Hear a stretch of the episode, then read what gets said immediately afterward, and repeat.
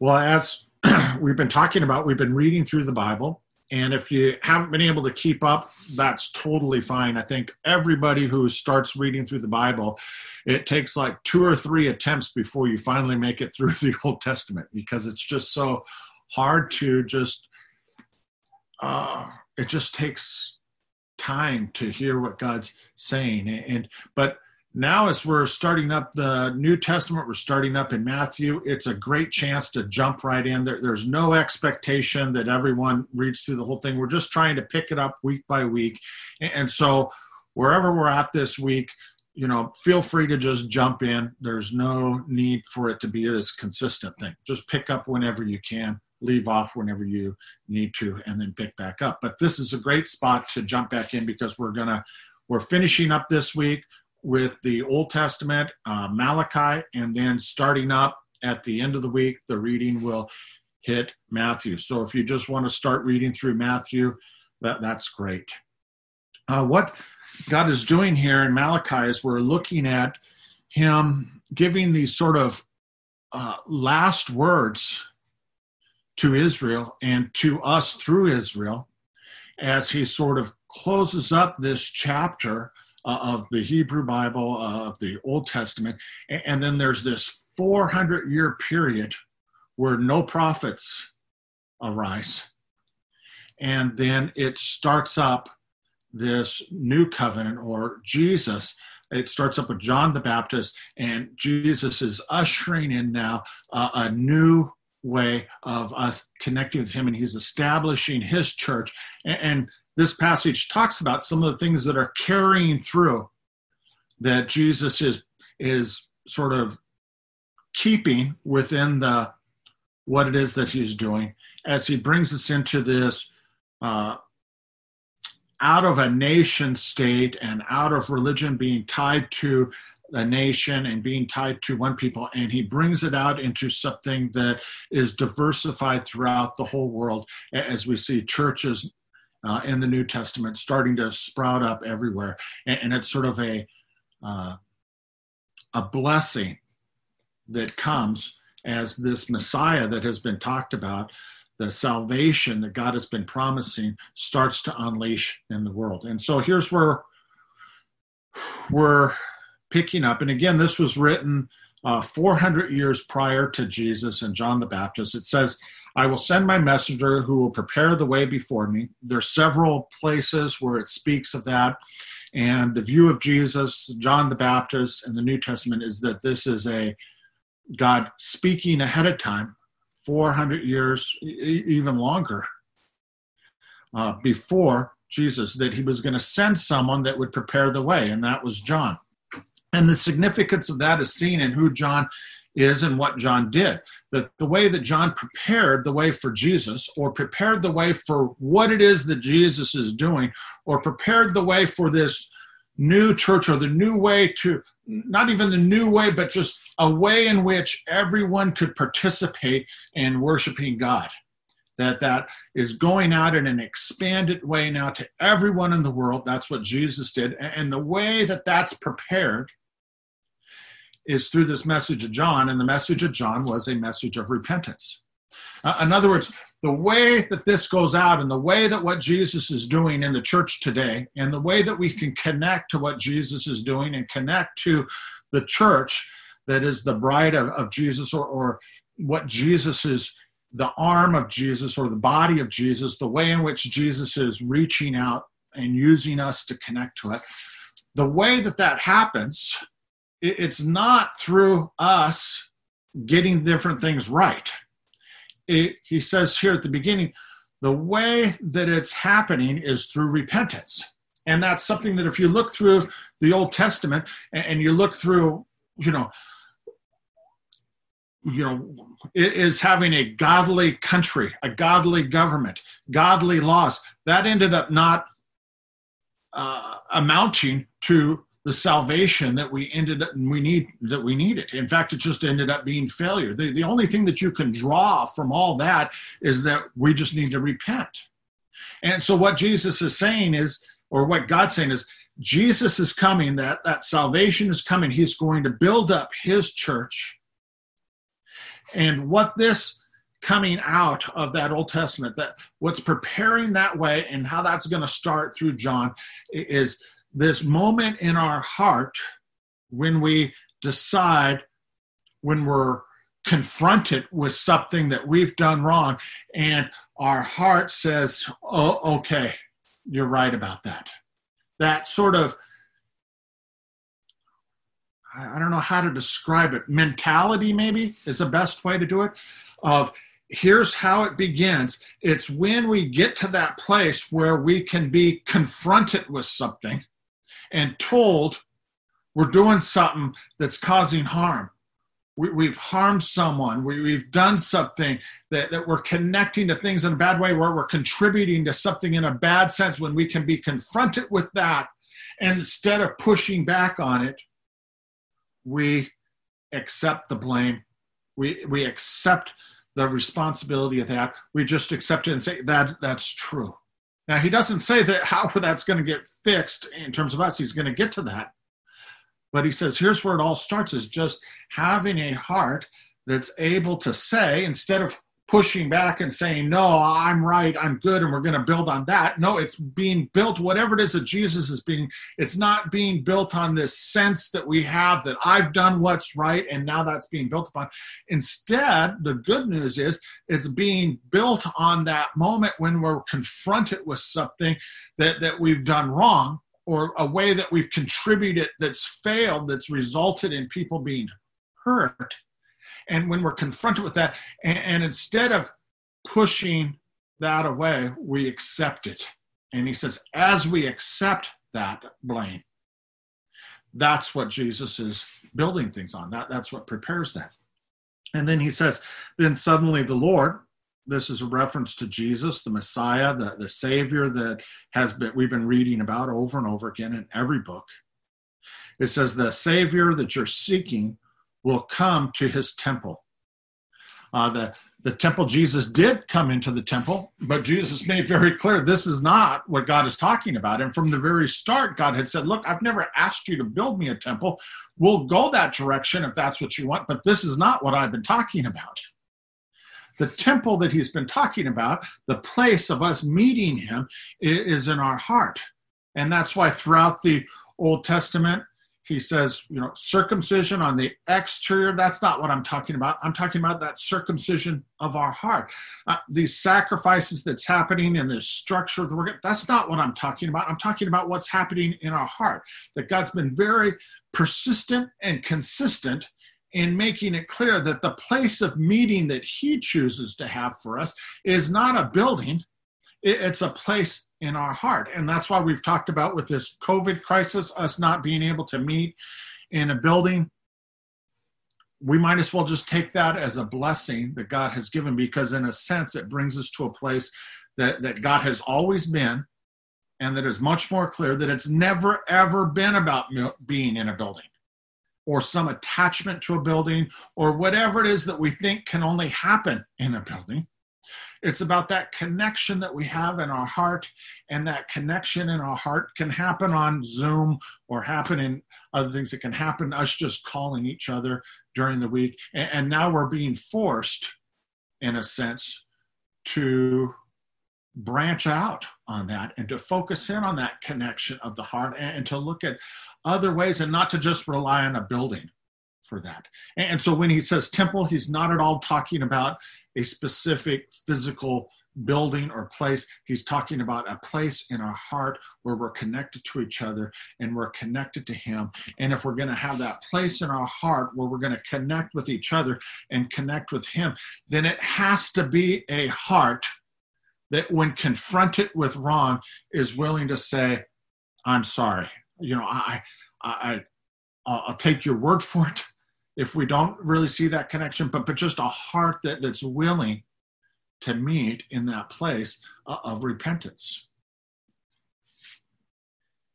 And he says, The messenger of the covenant, whom you desire, will come. The, the reason why we can meet at that place in our heart uh, of repentance instead of being forced to meet in that place of here's what we've done that's right and here's how we're building our relationships with God and others based on us doing right.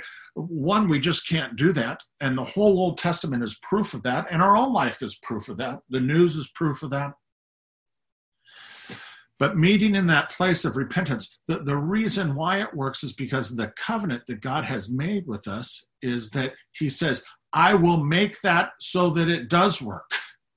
In other words, if something needs to happen, if there's some good action, some sort of thing that must happen, I'm going to be the one who takes care of that. So that us, for our part, is all we have to do is just go with that softened heart and just be willing to say, you know, have no fear to go there, to be able to say, I'll accept blame. There, there's God saying, I'm going to take care of it. So you're free now to just go there to that soft place. And, and you don't need to defend yourself. It doesn't even need to be right or wrong. Just go there in your heart to that place of saying, I'll, I'll take the blame. I'll take responsibility. I'll take whatever it is on myself. And that's what Jesus did on the cross. He, we have cause to take that blame but Jesus had no cause, but he still took that blame for us because the promise, the covenant that God had made is that he will make it good. And that's what he talks about next. He says, Who can endure the day of his coming? Who can stand when he appears? That, that stand when he appears means I'm standing on the fact that I have nothing to fear in terms of I've done the right thing. He's saying no one's going to be able to stand on that basis. We're not going to be able to have a meeting place where we make a stand based on I've treated you right and you've treated me right. There is no place to meet on that. That that produces nothing but isolation. But we can meet on this place of repentance because he says he will be this is Jesus will be like a refiner's fire or a launderer's soap. In other words, he will just sort of burn off, cleanse all the things that, that would normally destroy the relationship to leave the thing that's most important, which is that love, that care, that connection that He's given us. He will sit as a refiner, a purifier of silver. And then He says, He will purify the Levites and refine them like gold and silver. The, the Levites, uh, what is being said here is that Jesus is going to take with him this aspect of worship and the way God is forming the family of God, he's going to take this idea of the Levites with him into what Jesus is creating in the church. And what, what people see that very clearly as is that the Levites were uh, not given a portion in the land, and they just facilitated the worship of God, which if you look at the worship, for the most part, it began with uh, sacrifices for the forgiveness of our sins, bringing us to that place of repentance. And so he's saying there's going to be people, shepherds, leaders, and their role is to bring us into, prepare our heart so that we're at that place of being sort of confronted with things that need to change or things that are wrong so that we can respond to that and say, I'll, I'll take responsibility for that.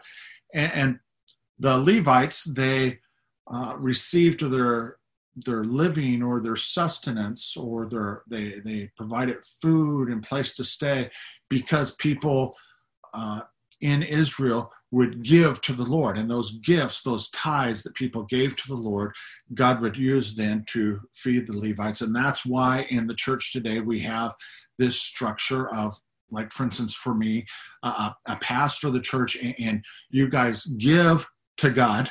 You're not giving to me or giving to the church really. You're just giving back to jesus. And, and jesus has set it up in such a way so that uh, myself and my family uh, can move forward on that basis. And so he's saying he's continuing that idea. But but the idea behind that is is that the leadership in the church is connected to in a clear way that people can see that we're only eating and sustaining life because of the gifts of God that are given through other people. Like I said about this $600 to a friend, I didn't have the $600. Someone else gave the $600 for me to give to my friend. And so he set up the structure of the church so that the leadership is embedded in the middle of that. that, that we're only surviving because of money that God has given to someone else, that God has given, that people have given back to him, and that you, see how that chain, that link is there. And so he he wants that to continue, that, that we are pointing to a heart that is repentant. And people, he's going to use people to lead us in that direction. And he's set up a mechanism in the lives of those people and in the lives of the church for us to follow that, that points us to the fact of God's giving us, that we're living and we're sustaining life off the gifts of God.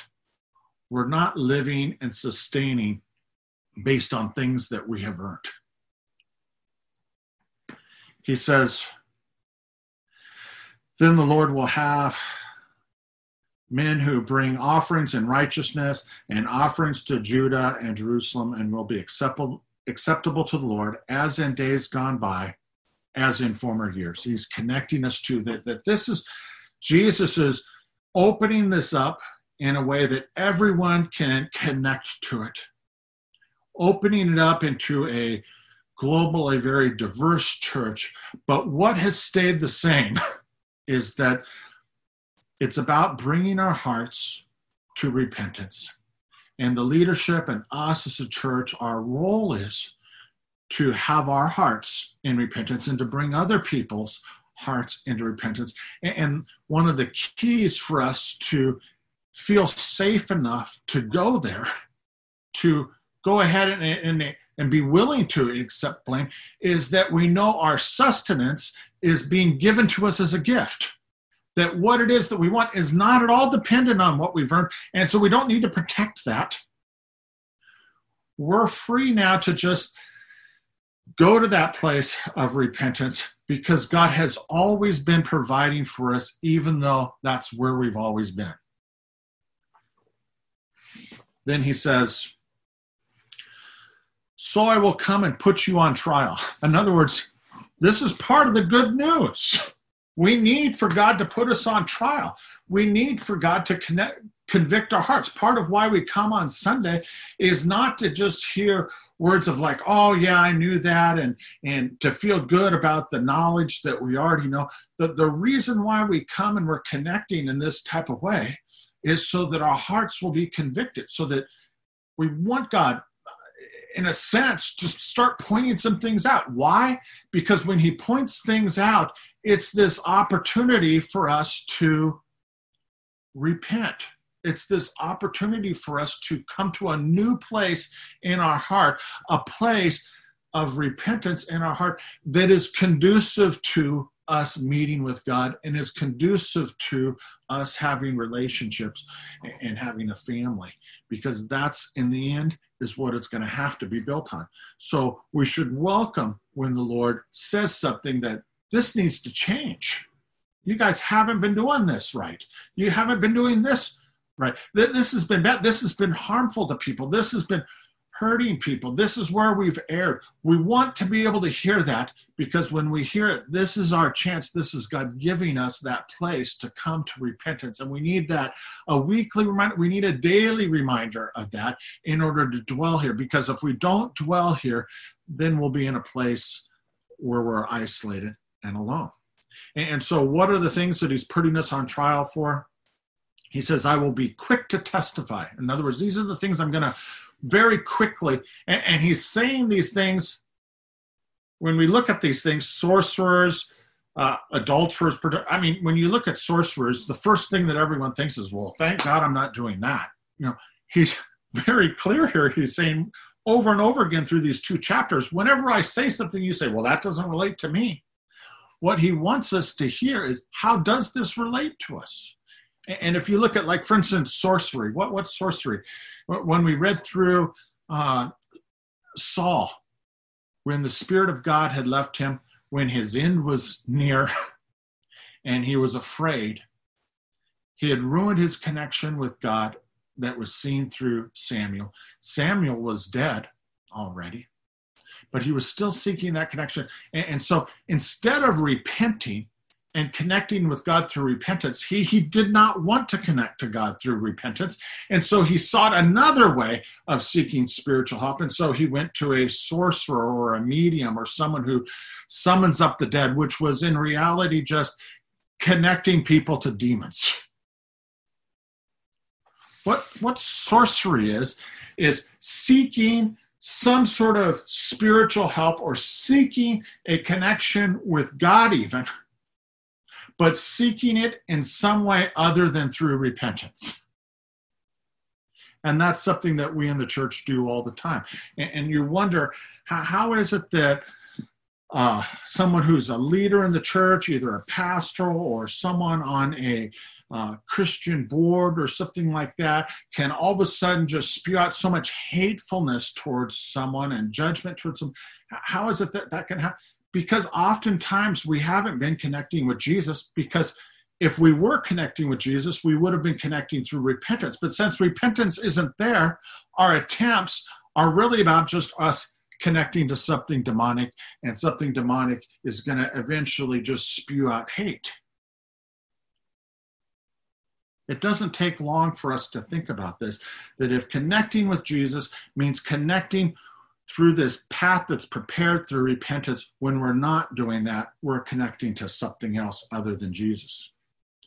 When he says uh, adulterers, uh, he makes very clear the wife of one's youth. He spot, talks about in the chapter before, he's definitely talking about spouses and us creating relationships a spousal type relationship with someone who is not our spouse or someone who is the spouse of someone else. And, and Jesus makes it clear when we'll see, well, very early on in Matthew, we'll see that Jesus says, You've heard it said, you shall not commit adultery. But I say to you that if you look at someone to lust after them, you've committed adultery in your heart already. What, what Jesus is talking about here, what's being talked about here in Malachi, is not just a spousal relationship but it's the way in which God gives us a relationship with someone. And then we look over here and we see something else and we lust after that. We, we desire that. And what he's been talking about here is the church. And we do this all the time. We God's given us a church family, but we look at some other church and lust after some other aspect of that. And, in fact, many times I, uh, one of the saddest things is that that people just get in this revolving spouses scenario but it's really about you know, revolving churches where there just isn't ever a church that they can ever be happy with because we're just so caught up in this sort of lusting after what we think is happening over here or over there and wanting to see that happening and never being content with what it is that the Lord's given us at the church that he's placed us in. And for many of us here at, at Tribe, uh, we're, we really are talking about the church of our youth. And for many of our kids, it's the church of our youth. And the Lord has given us something very special, and we should be appreciative of it and faithful to it, is what he's saying. And we shouldn't judge or think through by looking at what's happening with other churches. We should just look at what the Lord is doing with us and take joy in what the Lord is doing with us. He says, perjurers, you know, making false statements. I, can't go through all these and expand on them. We don't, we don't have enough time. Uh, against those who defraud laborers of their wages. What, what do you, de- defraud kind of, you, you get this idea that someone works and then they don't get paid. That definitely happens. I remember in my youth doing construction work for like, I think almost a month and uh, and waiting for that paycheck, and the person skipped town and just never received that paycheck. And to that person's credit, they were bankrupt, out of money. They just honestly didn't have the money, more than likely. But it's not that the, the wording there. It means that they're receiving wages, but the wages that they're receiving that, that through the receipt through the mechanism of us working and having a job through that mechanism of work and receiving a pay, that through that, people are feeling pressed down on.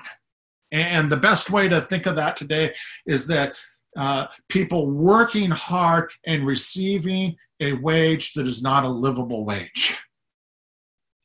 And it should be easy for us to see how we connect to that in, you know, if we have money in investments, we're probably uh, receiving money and return on companies that are paying people with a wage that is not livable.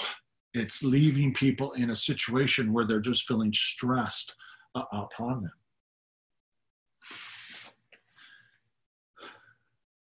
says, who oppress widows, fatherless, deprive foreigners among you of justice, but do not fear me, says the Lord Almighty. What it means is decisions being made in terms of people that are in need or people that don't have uh, aren't able to join into the protections and the mechanisms that our culture provides that should be able to join, but we're making decisions based on them joining and not based on what God has to say about it, but based on how we think it's affecting us, uh, our bottom line. And it doesn't take much to see how that connects. But, but again, he says, I, I the Lord, do not change so you, the descendants of Jacob, are not destroyed. Here's the ways that we've just been completely messing up. And it's not just us as America messing up in terms of people not being able to get a livable wage, people not being able to, uh, you know, deprive the foreigners among you of justice, the fathers. It's not just that we as America are failing this. Every country just continually fails because us as people, we need to take that blame on ourselves and not just defer it off to, you know, this company or that company and try and pull ourselves back as though we aren't aren't connected to that or pull it back as this party or that party or this person or that person and, and act as though we have no part in that. He's saying, look, I'm bringing these things up because this is your opportunity to repent. There's plenty here for us to repent for. I don't have to look hard. He says, I can very quickly point out some things to us that we should be able to connect to and see that, that we're a part of this and we need to take the blame on ourselves. And he says, the problem is, is we fear if we take that blame on ourselves that it'll mean that we're destroyed. He says, Look, the fact that you're here to begin with means I'm not going to destroy you by by accepting the blame, by, by connecting with this, because if that were the case, you would have never breathed to begin with. He says, I haven't changed. The fact that I've been giving to you and blessing you, even though you've been doing these things, but by the fact that you're just not admitting to it, that, that hasn't like helped us. That hasn't like, it's not like, oh, if I admit to it, then the wrath will come. He's saying, it's you're already doing it. But I'm saving you. I'm not going to change. I'm still going to continue to bless you as I have. That that being willing to just sort of open up and just accept some blame. He's saying it's not going to result in a changed demeanor because I've already proved my demeanor. That as it says about Jesus, while you were yet sinners, Christ died for us that, that God gave us his son while we were enemies to him. And so we should have no fear in entering into that place of just being honest and being repentant. But he says, here's the problem. He says, ever since the time of your ancestors, you have not, you have turned away from my decrees and have not kept it. He goes, look, this is what we talked about last year. At no point in the history of the world has anyone listened to anything that I've had to say. it, can't be about that because no one's ever done that. He says, We've always done that. And yet, if you return to me, I will return to you. And what does he describe the return to me and I will return to you? He just says, The way you return to me isn't by all of a sudden doing it all right because that's just never happened and it's not going to happen. But if you just accept the blame. Take the responsibility on yourself. I will take that as you read. Your heart then has returned to me. The rest of you is still messing up, but but your heart, there's some small place some small avenue that has returned to me. That's what repentance is. That when God confronts us with something, it's not the totality of all that we've done that's wrong, it's just one small aspect. And when we're confronted with that, if we just accept it, that pulls our heart to return to God and He will return to us. In other words, that relationship is complete. But He says, here's the problem he says, But you ask, how are we to return? And the wording there is very interesting. I think they should have just left it the way the literal is. It's just basically the word what? you know, the problem is every time anybody says to us, look, you've done this to harm me. You've been participating in something that, that you've been enjoying something, and, and, you may not have realized it, but whatever the case is, it's caused harm to me. The way that you spoke to me caused harm to me. You thought that maybe you were just trying to help me out and fix all my problems, but but you just made things worse. That that if we were honest and, and said that, the first thing that we would say is, What? I haven't done that. I was trying to help. What? There's that when our heart is faith, repentance is not about something that we decide what we're going to repent for. It's not something that we lead ourselves into. It's not something that, that we push forward in our lives. That's not repentance. To say, oh, I'm repentant because I decided that I had done this wrong and so I repent Of it. That's not repentance. Repentance is about that moment when we're confronted with something in our heart. There's this, whether we say it out loud or whatever, there's this like, oh, what? I didn't do that. What? That's the moment. That's what repentance is. That's the opportunity that we have.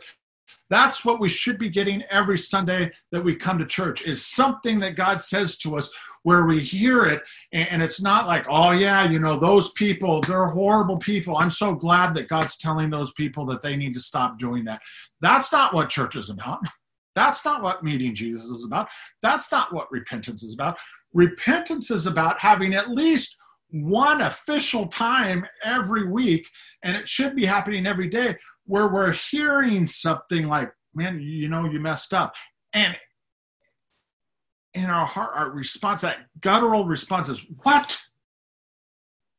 That's the moment that we're looking for. That's the opportunity. And, unless we're dwelling up in our heart that, What? We haven't hit that moment. We haven't come to that place. Nothing's been prepared. When, when we're feeling that, that, What? That's the moment of turning. That, that's the moment that God's looking for. That's the moment. If we can get past that, if we can all of a sudden just say, okay, I'm going to accept that. That's what a relationship will be built on. Not just with God, but with everybody. And when God says, Will a mere mortal rob God, yet you rob me? But you ask, How are we robbing you? In tithes and offerings, you are uh, cursed with a curse your whole nation because you are robbing me, bringing the whole tithe into the storehouse that there may be food in my house. Test me in this, says the Lord Almighty, and see if I will not throw open the floodgates of heaven and, and pour out so much blessing that there will not be room enough to store it. Now, I might as well just read this part too. And, and, I will prevent pests from devouring your crops and vines in your fields, and will not drop their fruit before it is ripe says the Lord Almighty. Then all the nations will call you blessed, for yours will be delightful, will be a delightful land, says the Lord Almighty. I just read that part because we're having these giant plagues of locusts that are running throughout the world. And, you know, I, I started reading about it maybe five, six months ago. The only place that was talk about it is like newspapers out of Iowa or Nebraska or something like that, one of the farming states, because everyone knows it's like it's coming. They're coming our direction. And, and people in that farming community are, are afraid. and watching closely. But and we think our protection is in pesticide or this and that. Maybe our protection is to repent of some of the things that, that we know we're being confronted with that we need to repent for. But but what this passage is often brought on, and uh, it's a difficult passage for me to read because I'm a pastor, but also because it is so misused and uh, there's so much abuse to people that's being brought about by pastors speaking this of saying, look, if you give me money, give me money, give to the church right now, and here's our thing about giving money. And if you give, then the floodgates of heaven will pour out. You'll have more, you'll become rich. Here's the key to being rich giving money to, to me and see how I'm rich, and then you'll become rich. That's not, obviously, that's not what God's doing here he has already brought up that he has this mechanism uh, of us giving. But first of all, what it is that he's talking about here is he's saying, look, you need to understand that when people come to us and say, look, you've harmed me, or you've been a part of something, you're contributing to something, your, your day-to-day life is involved in a mechanism or a uh, societal structure that's causing me harm, or whatever it is, when we're confronted by a person and we say, What? We're always going to be able to find something that that person has also done that's wrong and try and excuse it and try and avoid and find relief from that moment of what? Instead of pushing past it and just accepting it, we sort of push back and say, The problem is, this God says, You do that to me. How can you push back to me? I'm perfect. I know exactly what's going on. I haven't done anything to harm you. There's nothing that you could point to in me to defer from that, and yet you do the exact same thing. What he's saying is, is you can't find refuge from that moment of what? You can't say that to me. What? I don't really see how that fits. What? Don't put that on. You can't just defer it off by talking about someone else's guilt, what may or may not, some sort of assumption or this or that, or whatever, whether it's true or not. Because we do that same thing to God. And he says, Don't worry about all that. Just accept it. It's a safe place to be because that's where I'm going to rescue you. I'm going to meet you at that place. And whether it's right or wrong, it doesn't matter because I'm going to meet you there and I'm going to be with you and I'm going to see you through this. And what he's saying about the tithing, he is not at all saying that he's carrying through the Old Testament structure of tithing into the structure of the church, because that is not just giving 10%, as people sometimes say. It's a much more intricate process than just 10%. There was many different forms of 10%. Jesus makes it clear that what he's saying is, is participate, give, contribute in some sort of way, in whatever way brings you joy that you can give joyfully. And it's not just about money. He's saying, look, I'm bringing, there's something that I'm doing here with the church of bringing us together in this family that, that we should hold as precious and dear to us. And he says, and I'm, I'm bringing you and I'm bringing other people into this, to this place of repentance where our hearts will be softened to each other, where we won't push back, where we'll instead just accept the blame and have our relationships built on that. And he says, see the value of that and contribute to it in some sort of way, that, that our joy, he says, just try it out and see if it doesn't make your joy complete just try contributing in some sort of way. And money is maybe the easiest way, but contributing, we're just contributing by even going through the ordeal of coming onto Zoom for this is a contribution to it. It's an easy way we can do it however we want. Maybe contributing to it might be just saying, look, I'm just going to call someone in my church family during the week.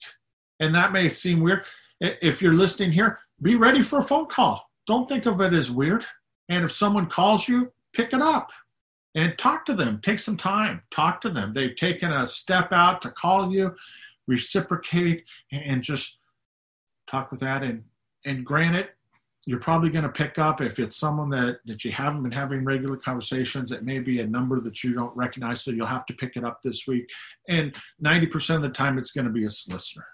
That's okay. Ask that person if there's anything you can pray for them for. I don't know.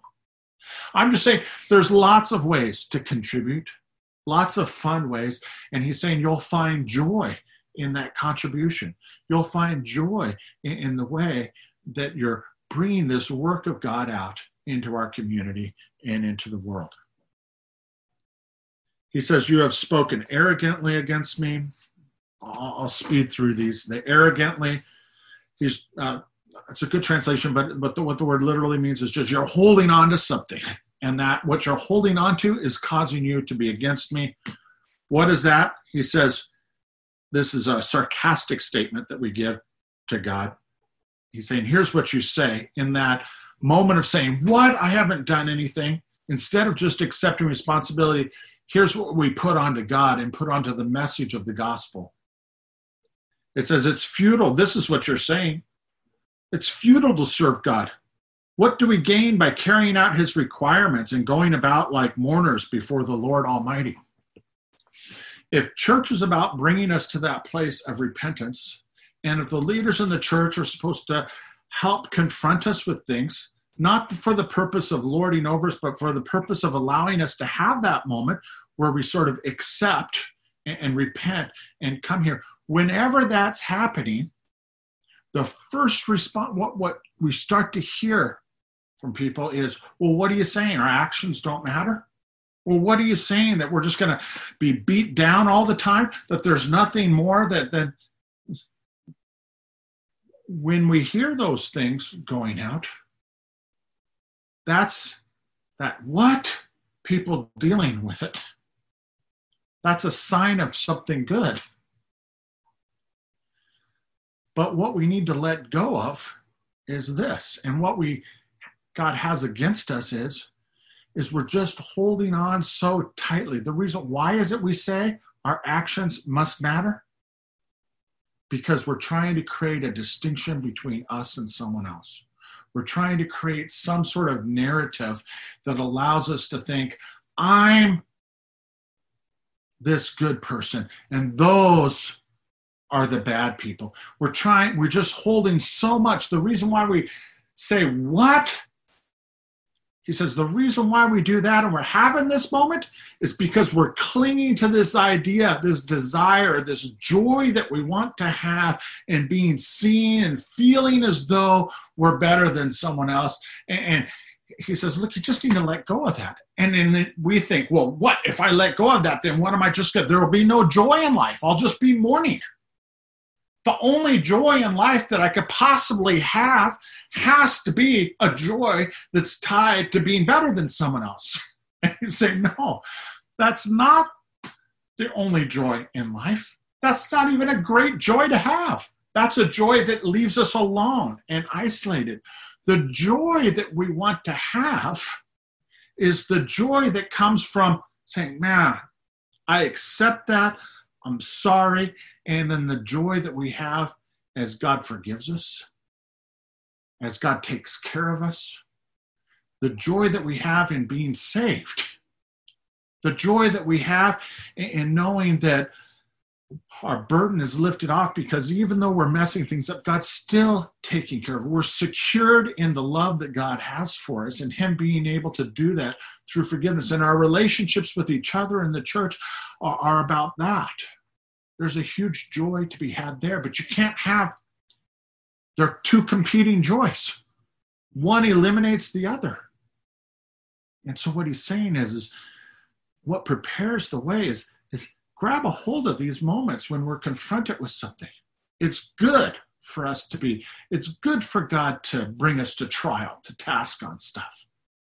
And because it's this opportunity to have that what experience and then to accept it, to have some small part of just struggle through accepting it. And, and as we struggle through that pain of struggling through and, and, accepting it, that's all that is, is, is just the, the, the, the sense that our heart is changing, being exercised and put into a new place.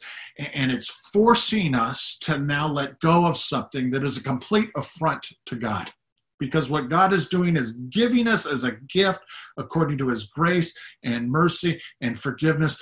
But we're robbing him of that and saying, no, we've created ourselves. And the reason why we're lying and creating that is because we are holding on to this hope that I'll be happiest if I can somehow prove or show that I'm better than everyone else.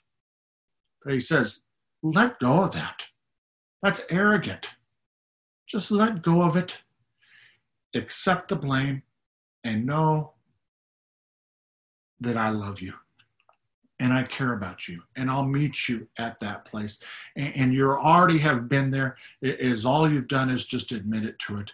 And that's prepared the way for a real relationship with me. And that's what righteousness is, and that's how he ends. He says, Then those who fear the Lord talked with each other and the Lord listened and heard.